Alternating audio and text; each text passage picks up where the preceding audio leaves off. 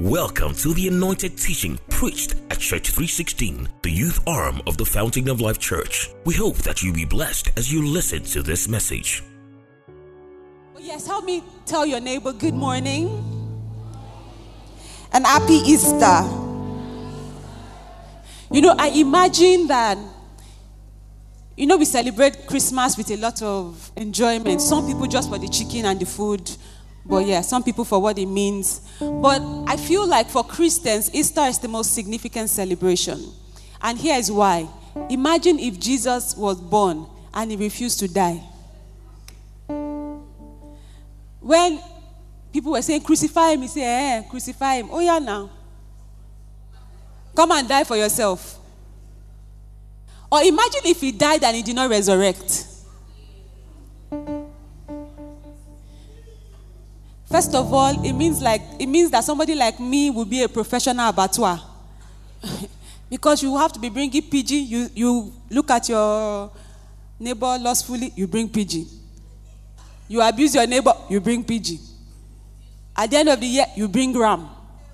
The good side is that I will have meat in my house always. Because the Bible said that the priest should take a portion. So me, I'll just be eating lamb chops, barbecue, spare ribs. That's how I'll just be enjoying. But some people they'll be in trouble because Sapa is your friend. So you cannot buy pigeon. But thank God for the gift of salvation. Thank God that you and I don't have to look for animals to sacrifice. You and I can work in the liberty that the death and the resurrection of Christ has come to wrought for us. And that's why I believe that celebration of Easter is not just a celebration of Jesus being alive, it's the celebration of you and I being alive. Please open your Bibles with me to Ephesians. I'll try and read through quickly. Um, just mention some scriptures so that we can go home and do a study because it's also communion service. Ephesians 2, verses 1 to 9. If anyone is there with the amplified version, if you can read it, it would be great. Ephesians 2, verses 1 to 9. Okay. Ephesians 2 says, And you he made alive when you were spiritually dead and separated from him because of your transgressions and sins in which you once worked. You were following the ways of this world, influenced by this present age, and in accordance with the prince of the power of the air, Satan, the spirit who is now at work in the disobedient, the unbelieving, who fight against the purposes of God. Among these unbelievers, we all once lived in the passions of our flesh, our body governed by sinful self, indulging the desires of human nature without the Holy Spirit and the impulses of the sinful mind. We were by nature children under the sentence of God's wrath, just like the rest of mankind. But God, being so very rich in mercy, because of his great and wonderful love with which he loved us, even when we were spiritually dead and separated because of from him because of our sins, he made us spiritually alive together with Christ. For by this grace is undeserved favor and mercy. You have been saved from God's judgment, and He raised us up together with Him when we believed and seated us with him in heavenly places because we are in Christ Jesus. And he did this so that in the ages to come, he might clearly show the immeasurable and surpassed riches of his grace in his kindness towards us in Christ Jesus by providing for our redemption. For it is by grace God's remarkable compassion and favor drawing you to Christ that you have been saved, actually delivered from judgment and given eternal life through faith. Faith. And this salvation is not of yourself, not your own effort. it is the undeserved gracious gift of God, not as a result of your works, not nor your attempt to keep the law, so that no one will be able to boast or take credit in any way for his salvation. I guess when you read it, the first thing that comes to your mind is so when did I die? Right? Or when did I sin? Especially for some of us that were brought up in church and we were brought up with the do not do not this one, do not that one, do not, do not. So in your mind, you know all the do not. You have never stolen before, you have never coveted your neighbor's property. What are what are the other do nots? The Ten Commandments. You have never lied before even though that might be a lie in itself, but let's just believe you. You have never lied before. You know, you've obeyed all those do not. So the question then is I've never sinned technically. So when did I sin? When did I die? Hallelujah. Your sin was imputed on you. You know the way some lecturers will come to class and they'll just fail everybody. And they will not ask for your name. It's only Nigeria. If, I, if you study abroad, apologies. You don't know what we're talking about. Yeah, you, you can never understand. May you never understand it in Jesus' name. But yeah, the, the lecturer will just wake up on the wrong side of the bed. And just just because that I can just show you that I pass you. Yeah. Or say if you don't buy my handout, you won't pass. Handout that is, let me know. Let's let's be focused. Let's be focused. So when did we sin, right? When did we die? That happened in Genesis. You see, the story of Easter is not just that Jesus came to make bad people good, it's more that he came to make dead people alive. There are a lot of people that are walking dead. They are dead, but they are alive. Right? But Jesus has come so that you and I can indeed be alive. So, when did we die? We died in Genesis 2, verses 16, when God gave Adam a simple instruction do not, he didn't even give him, at least we, we have 10 commandments plus extra. You know, 10 commandments is not only 10 commandments, there are 613 commandments. So, in case you think that you have passed 10, 10 over 613 is what? F9.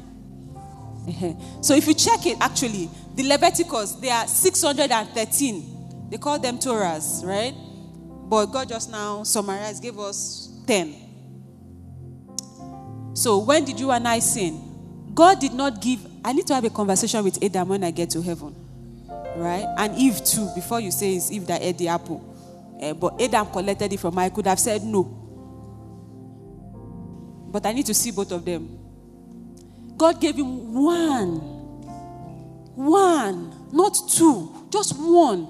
Do not eat from this tree. The day you eat it, you will die. You see, the problem is that sense will not kill you. We will not be asking, Will I really die? Abi, it's like I will not really die. Because that's what that's what the devil suggested to Eve. I said, hey, make I even test them first. Maybe I will die, maybe I will not die. So in Adam, we all sin. So God gave him an instruction do not eat from this tree because if you eat from it, you will die. Romans says that the wages of sin is death, right? Albeit it was not a physical kind of death, it was a spiritual kind of death. Please open your Bibles with me to Romans 5. If someone is there, please read the message translation.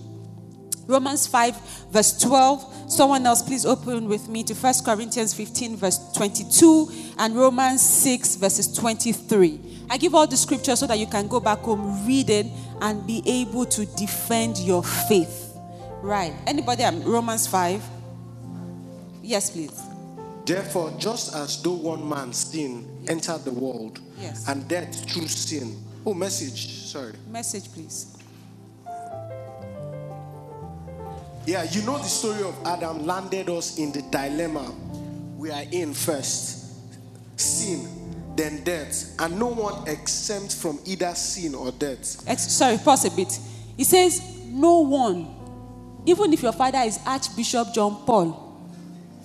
I hope there's nobody like that.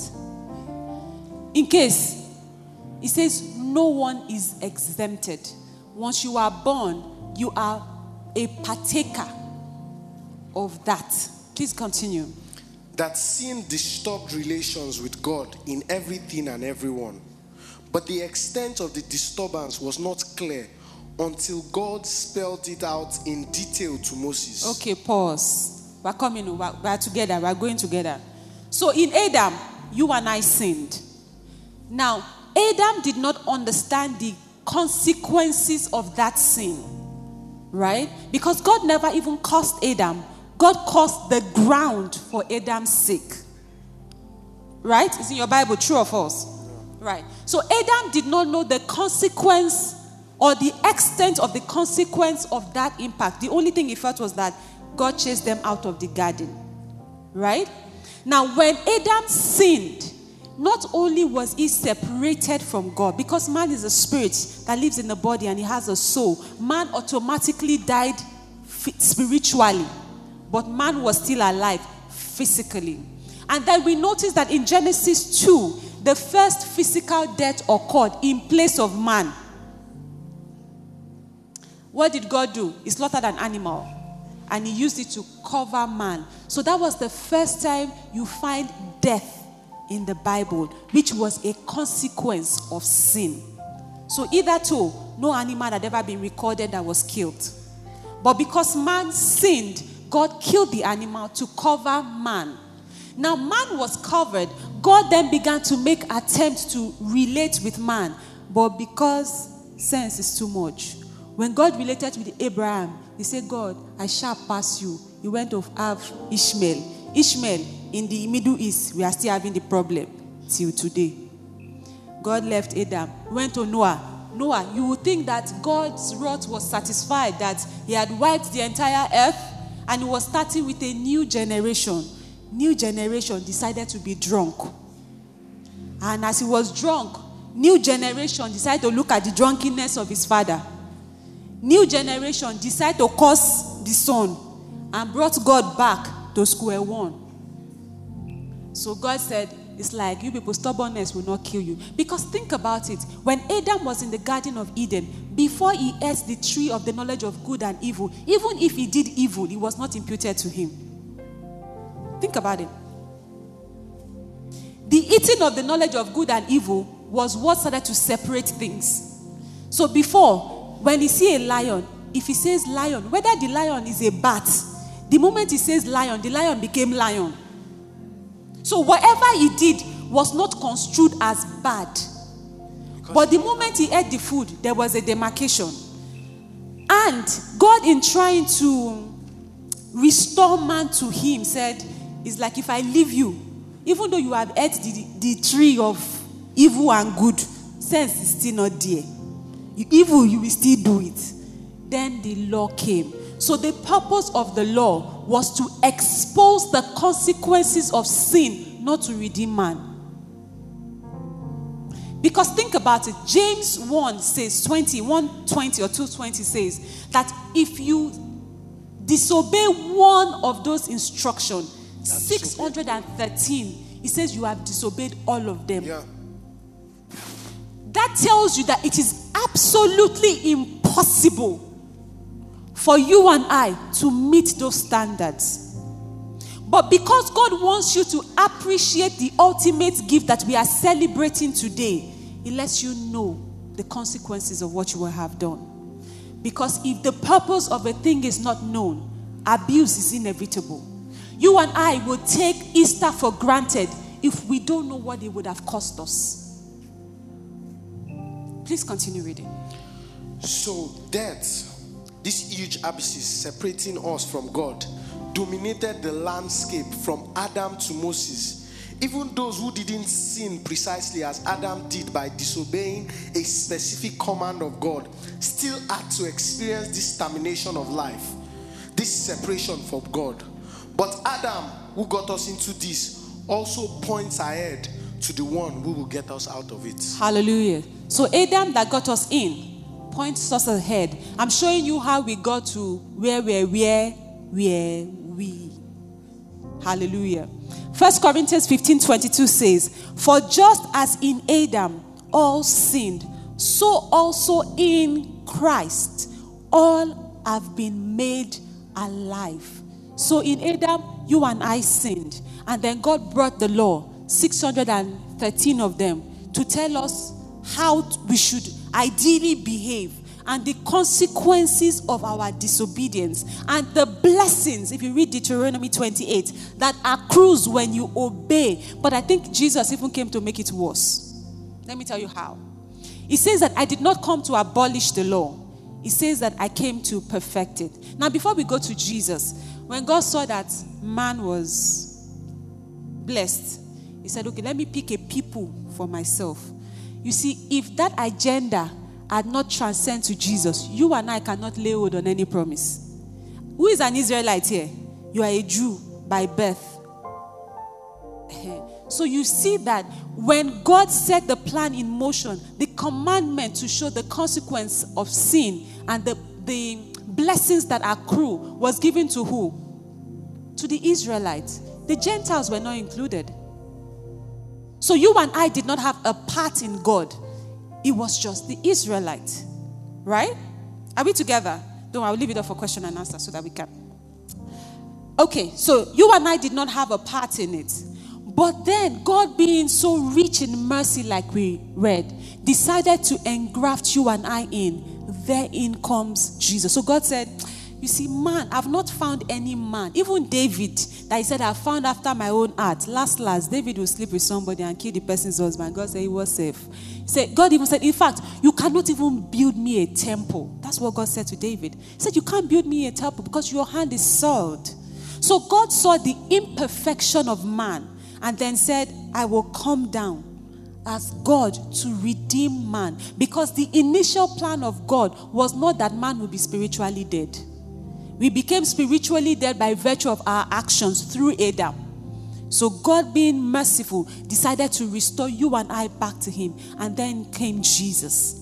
And Jesus said, I have not come to abolish the law. He said, I have come to what? Fulfill it. As a matter of fact, Jesus said in Matthew 15, He said, if you look at your brother, you know, 613 said you have to sleep with them to commit the sin. Now, Jesus said, don't even sleep. Just look and say, oh, Bumis has beer, beer. Abi, is it not in your Bible? It's in Matthew. That if you just look lustfully, you have already done it. So Jesus came to add to it to say that sin is not only your action, your motivation, the condition of your heart is sin.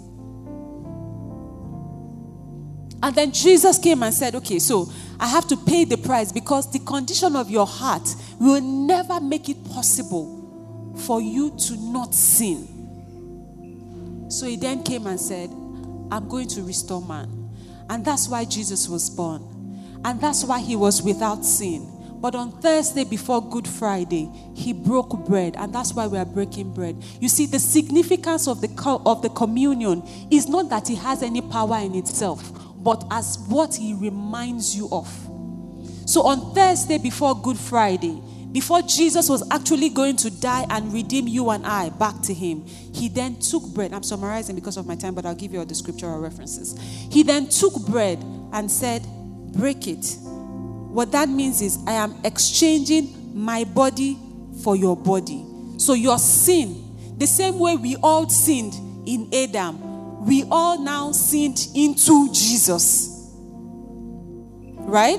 And that's why on the cross, he said, My God, my God, why have you forsaken me? Before then, he never said that because before then, there was no demarcation or differentiation between God and Jesus, God the Father and Jesus, even though Jesus was on earth.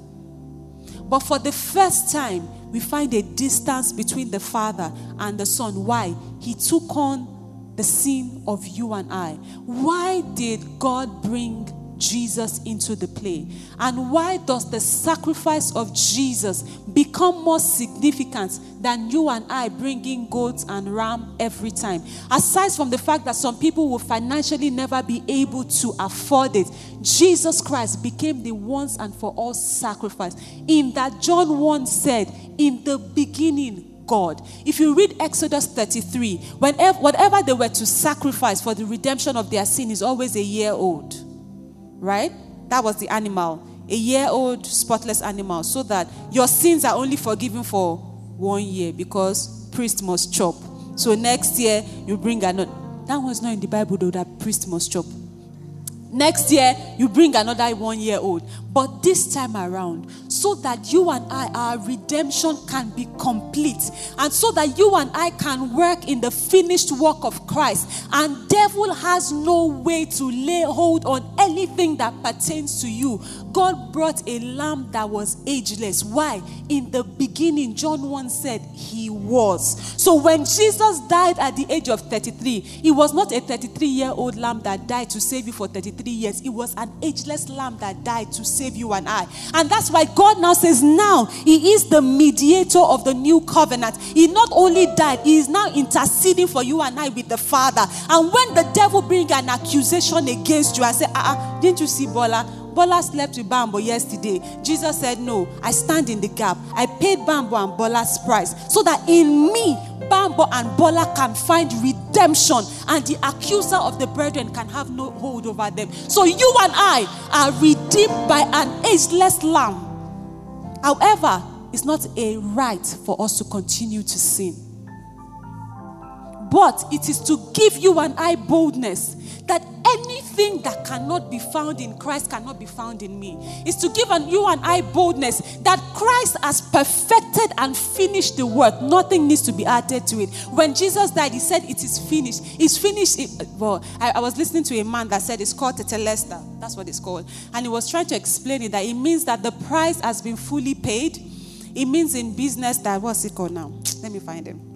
It means that the judgment has been served for justice, and it means that um, the debt has been fully paid. So Jesus died to pay the price so that you and I, you and I don't have to ever pay that price again.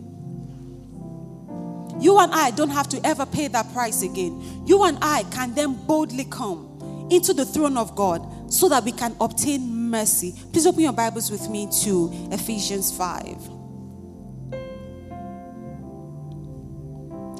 When you open to Ephesians 5, somebody else, please help me open to Romans 6. Romans 6, 3 to 12. Please let's read that from the Amplified.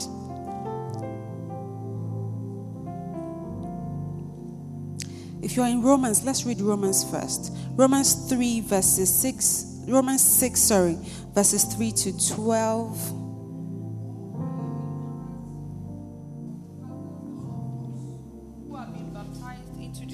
Christ were baptized into his death, we have therefore been buried with him through baptism into death, so that just as Christ was raised from the dead through the glory and power of the Father, we too might walk habitually in newness of life, abandoning our old ways. For if we have become one with him, permanently united in the likeness of his death, it will also certainly be the one be one with him and share fully in the likeness of his resurrection. We know that our old self, our human nature, without the Holy Spirit, was nailed to the cross with him in order that our body of sin might be done away with, so that we would no longer be slaves to sin. For the person who has died with Christ has been free from the power of sin. Now, if we have died with Christ, we believe that we will also live together with him because we know the self evident truth that Christ, having been raised from the dead, will never die again. Death no longer has power over him. Hallelujah. So Jesus died once and for all. Death what? No longer has power over him. Now, if you are in Christ Jesus, if death has no power over Christ, can death has can death have any power over you? It means that by virtue of resurrection, everything that is dead in your life that is of God will begin to come alive. Because that is the story of resurrection. It means that dead giftings, dead gifts, dead visions, they can begin to come alive because that's what Jesus came to pay the price. Such that death, even physical death, actually has no power over you. First Corinthians 15. Because it says that if there is no resurrection of the dead, then it says all of this, our pursuit, is futile. So even physical death has no power over you. So, how did we sin? We sin in Adam, and some of us have sinned individually. And the wages of that sin, or the consequence of that sin, is death. But Christ came to unite even the people that God did not intentionally have a plan for, that were not Israelites. He came. You remember that one of the first miracles of Jesus, where he said that I am not sent but to the lost sheep of the house of Israel. That was when someone was asking him for a miracle, and she had to say, "Oh, even the dog eats the crumbs from the um, the master's table." Right. So it means that if Jesus did not die, you and I cannot even get healing. Those things that we lay hold on is because we have been grafted in. Please open your Bibles with me to Ephesians. Okay, I'm trying to rush. Ephesians, Ephesians 2. One second. Verses 11 to 19, amplified, I'm reading. Therefore, remember that at one time you Gentiles by birth were called uncircumcision by those who call themselves circumcision, itself a mere mark, which is made in the flesh by human hands. Remember that at that time you were separated from Christ, excluded from any relationship with Him, alienated from the commonwealth of Israel, and strangers to the covenant of promise, with no share in the sacred messianic promise and without knowledge of God's agreement, having no hope in his, in his promise, and living in the world without God. But now, somebody say, but now. But now, at this very moment, in Christ Jesus, you who once were so very far away from God have been brought near by the blood of Jesus. For he himself is your peace and our bond of unity. He who made both groups, Jews and Gentiles, into one body and broke down the barrier and dividing wall of spiritual antagonism between us by abolishing in his own crucified flesh the hostility caused by the law with its commandments contained in ordinance which is satisfied so that in himself he might make the two into one new man, thereby establishing peace, and that he might reconcile them, both Jews and Gentile, united in one body to God through the cross, thereby putting to death the hostility.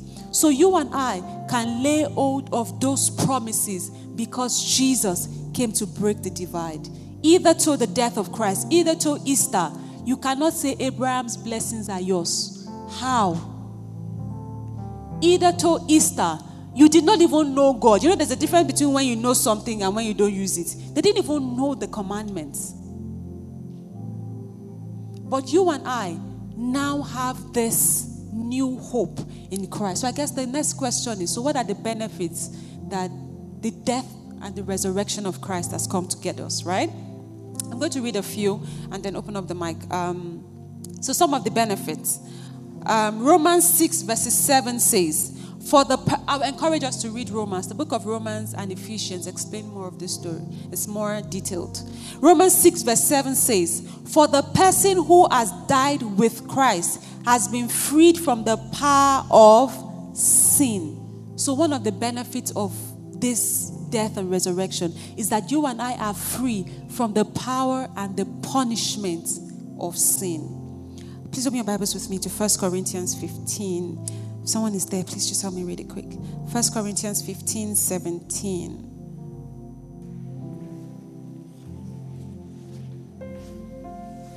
And if Christ has not been raised, your faith is worthless and powerless, mere delusion. You are still in your sins and under the control and penalty of sin. So, because Christ has been raised, the devil has no accusation against you.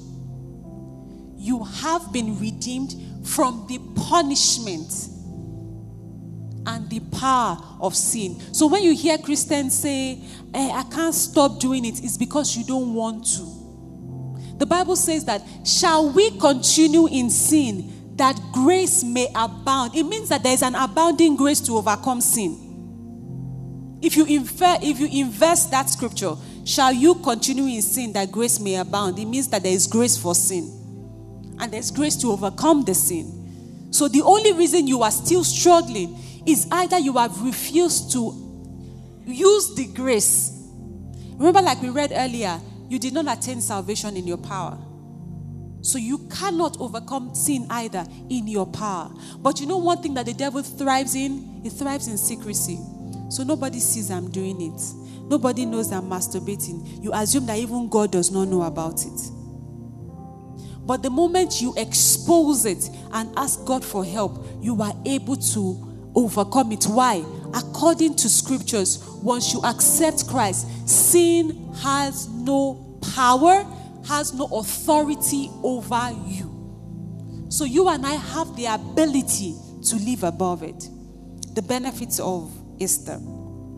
You and I now have access to God. I'll just read out the scriptures. You and I now have access to God. That's in Colossians 1, verses 20. You and I are now have now become alive to God. That's in Romans 6 verses 11. You can write the scriptures down, get home and read it so that when the devil brings any accusation against him, you know who you are in Christ Jesus. You know what the finished work of Christ has wrought for you. You and I now have access to God. Romans Colossians 1 verse 20.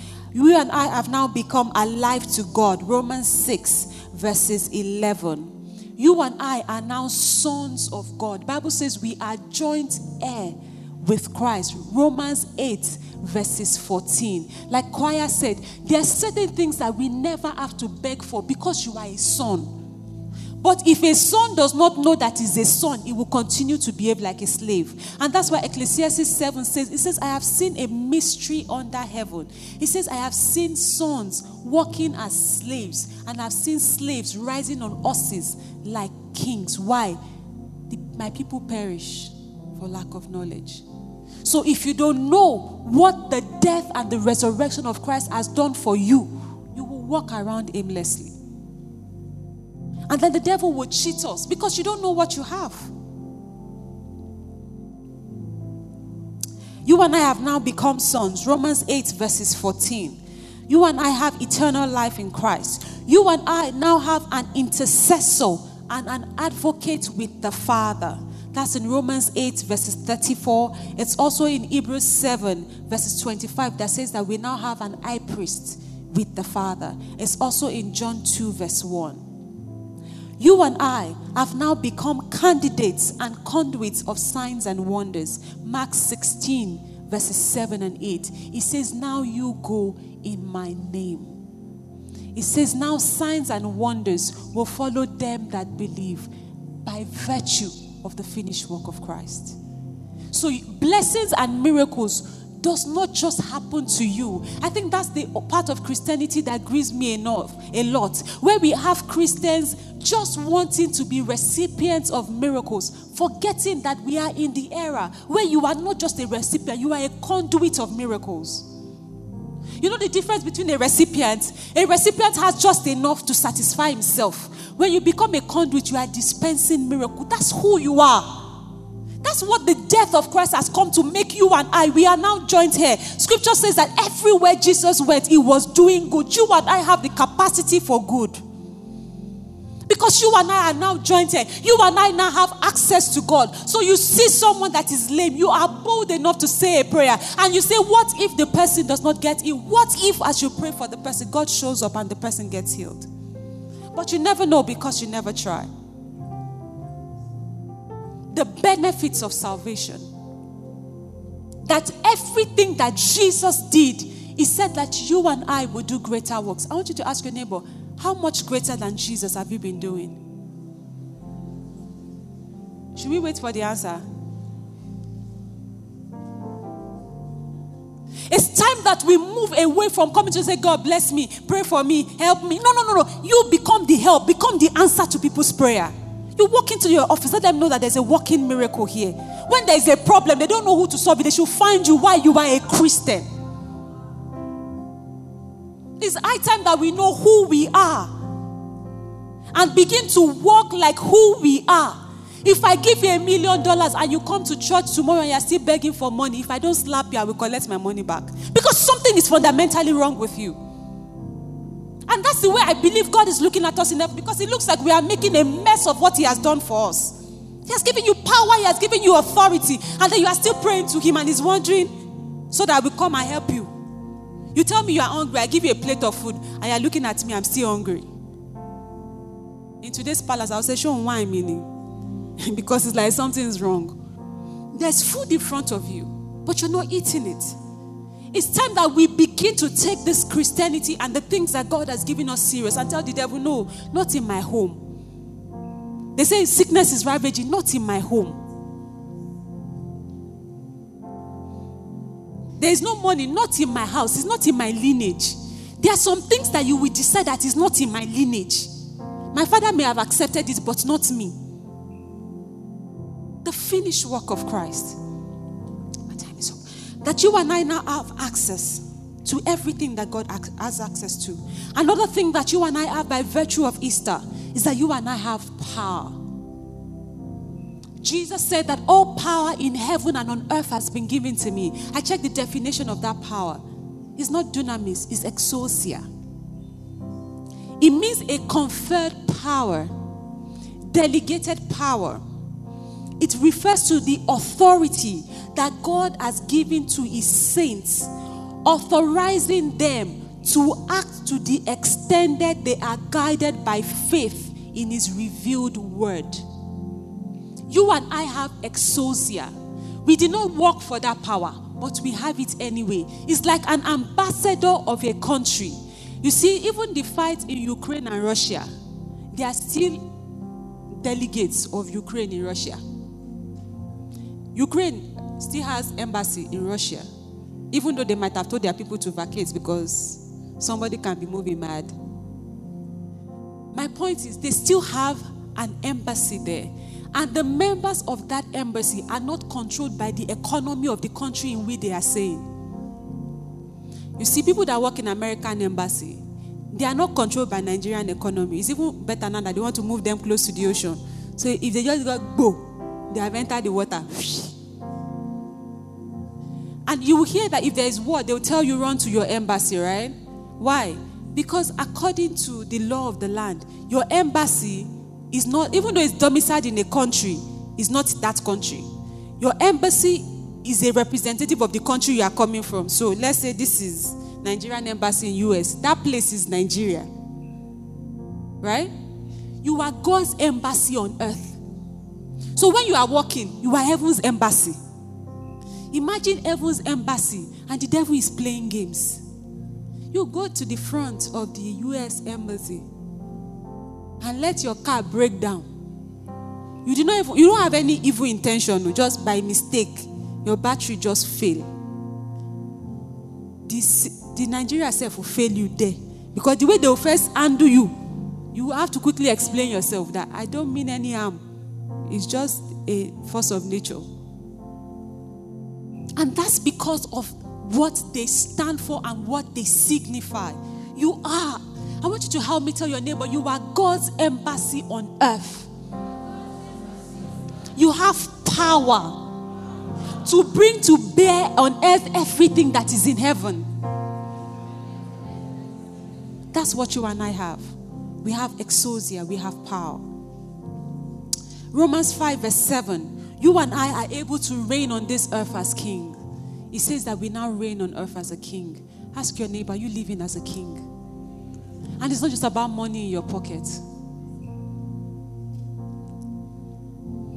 You and I now have ability. We are free from poverty and sicknesses and diseases. Romans 2, verses 8 and 9 says that he took on our poverty. Isaiah 53, verses 5 says that by his stripes we are healed. And I think that the most important gift that Easter gives us is that you and I now have the Holy Spirit.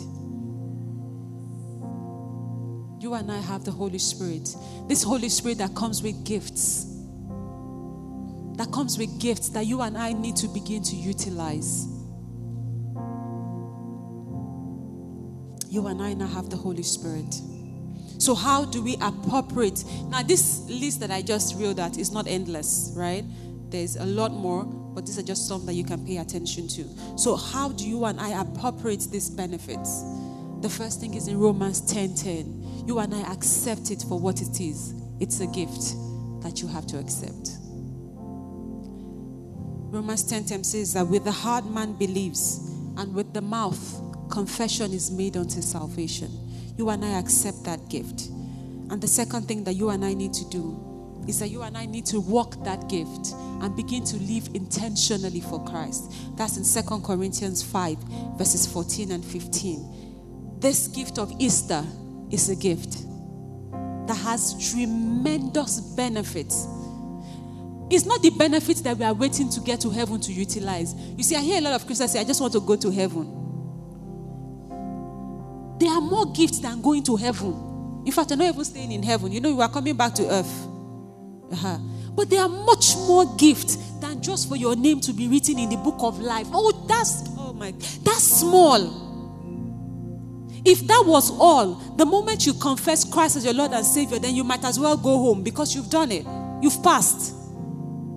So God is still keeping you here on earth to show himself, to show how good he is, to show how gracious and merciful and powerful he is to the world. Are you and I ready to partner with him? I say, if there's any power you want to show your this world, you can show through me. If there's any mercy, if there's any grace, if there's any blessing, if there's any privilege that you want to show this world, I want to partner with you. If there's any ambassador of a country that goes to another country and refuses to defend the integrity and name of the country that has sent him, they will call him back home. Have you watched the ambassador of Russia at the UN Council? When every other person is saying the war needs to stop, the way that guy used to talk, eh, even me, I used to wonder what was living inside of him. Say, no, we are not going to stop. We will continue with a very straight face because he knows that he is not bound by their terms, he is bound by the terms of Russia, aka Putin. So you all can walk left for all he cares, he will maintain his rights.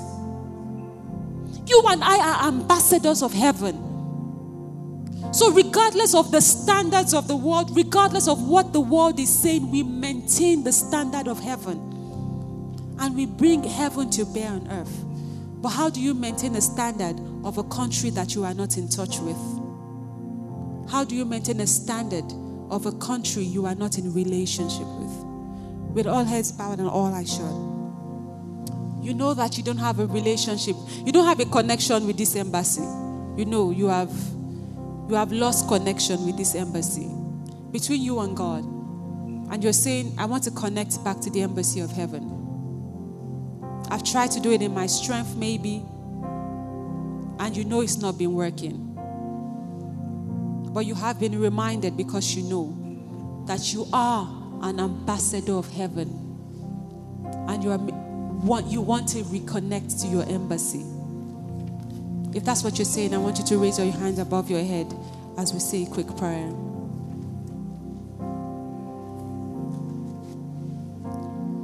If you're raising your hand above your head, I can see some hands. Can you rise up on your feet? All eyes shut, all heads still bowed. If you want to make connect with your embassy, please rise up on your feet as we say a prayer. It's about it's between you and your embassy. God bless you. You know you have disconnected with your embassy. You know that you are not living on this earth as an ambassador of heaven, and you're saying, I want to reconnect with God. We're going to give you one more minute to rise up on your feet as we say a quick prayer. Come on and walk on the waters with me.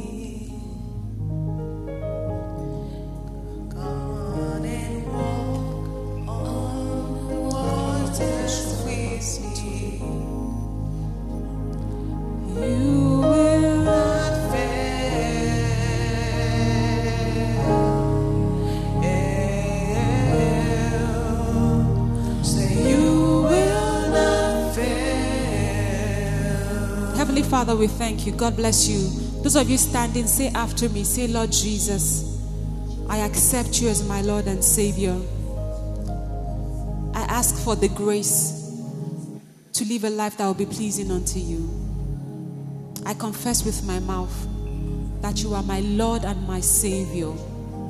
And from today, I choose to live for you in Jesus' name. According to the confession of your faith, God bless you and God bring you into the beloved. We ask that God keep you, God sustain you, and God give you the grace to live a life that will be pleasing unto Him in Jesus' name. My sister and my brother, if you just turn, see the, the guy with his hand up. Please just go go with him. He'll keep you just for a minute. Please give them a round of applause as they go. Hallelujah. So, for every one of us that is already connected to the embassy, we are in touch. This is just to encourage us to live intentionally as the embassy will want us to live. And I believe that God will give us grace in Jesus' name. So, today we're going to be taking the communion. Now, why do we take the communion?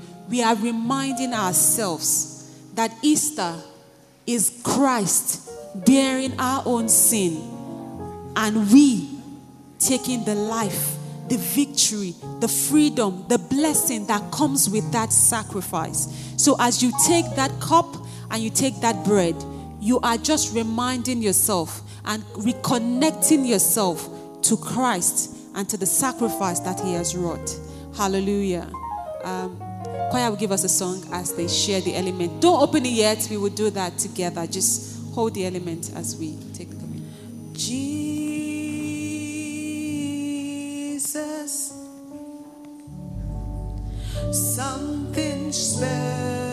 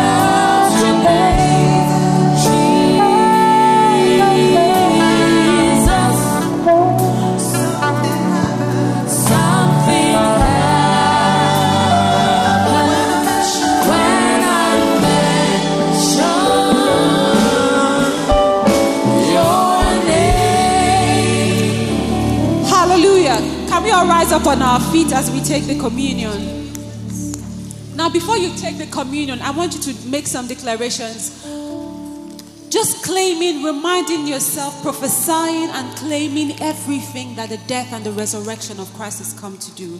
So I want you to open your mouth. And you know, like choir said when they were introducing their song, begin to declare the blessings of God, begin to declare the healing of God over yourself. That as you take the bread and the cup, you are reminded that Christ was bruised for your iniquity, He was wounded for your transgressions. The chastisement of your peace was laid upon him. That means you have peace like a river. Depression has no hold over you. Anxiety, worry, fear, insomnia has no hold over you. In the name of Jesus. And that by the stripes of Jesus you are healed. I want you to claim your healing. Uh, that you are healed of every illnesses, every sicknesses, every disease. As long as it has a name, at the mention of the name of Jesus, it will bow. So begin to claim your healing in Christ Jesus. Be clean to claim your victory. Victory over sin, victory over sicknesses, victory over poverty, victory over any form of limitation. Christ said it is finished. So to everything that is not of God in your life, we serve it an eviction notice uh, that it is finished in the name of Jesus. uh, and we walk, you walk uh, in the finished work of Christ. uh, you walk in the victory that Christ has wrought for you in the name of Jesus. Father, we thank you for this victory. We thank you for the blessings. We give you all the glory. In Jesus' name we pray. Amen. You may take the bread and the cup. Amen. God bless you. Thank you for listening to this message. For more information, please visit www.thechurch316.org. God bless you.